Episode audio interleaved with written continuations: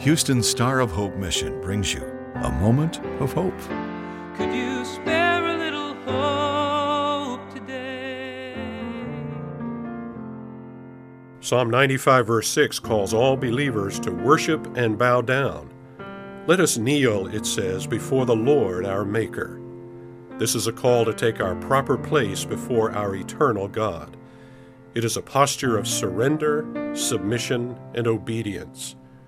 Refusing to assume this proper position leaves us as nothing more than powerless lip servers. Author Henry Blackaby rightly states that the Holy Spirit doesn't need to equip you for what you are not going to do. So let the Holy Spirit deal with anything that's keeping you from obeying Christ. This is Dick Drury. A Moment of Hope is produced and presented by the Star of Hope Mission, ending homelessness one life, one family at a time, by providing services to more than 1,000 homeless men, women, and children each day in Houston. Could you spare a little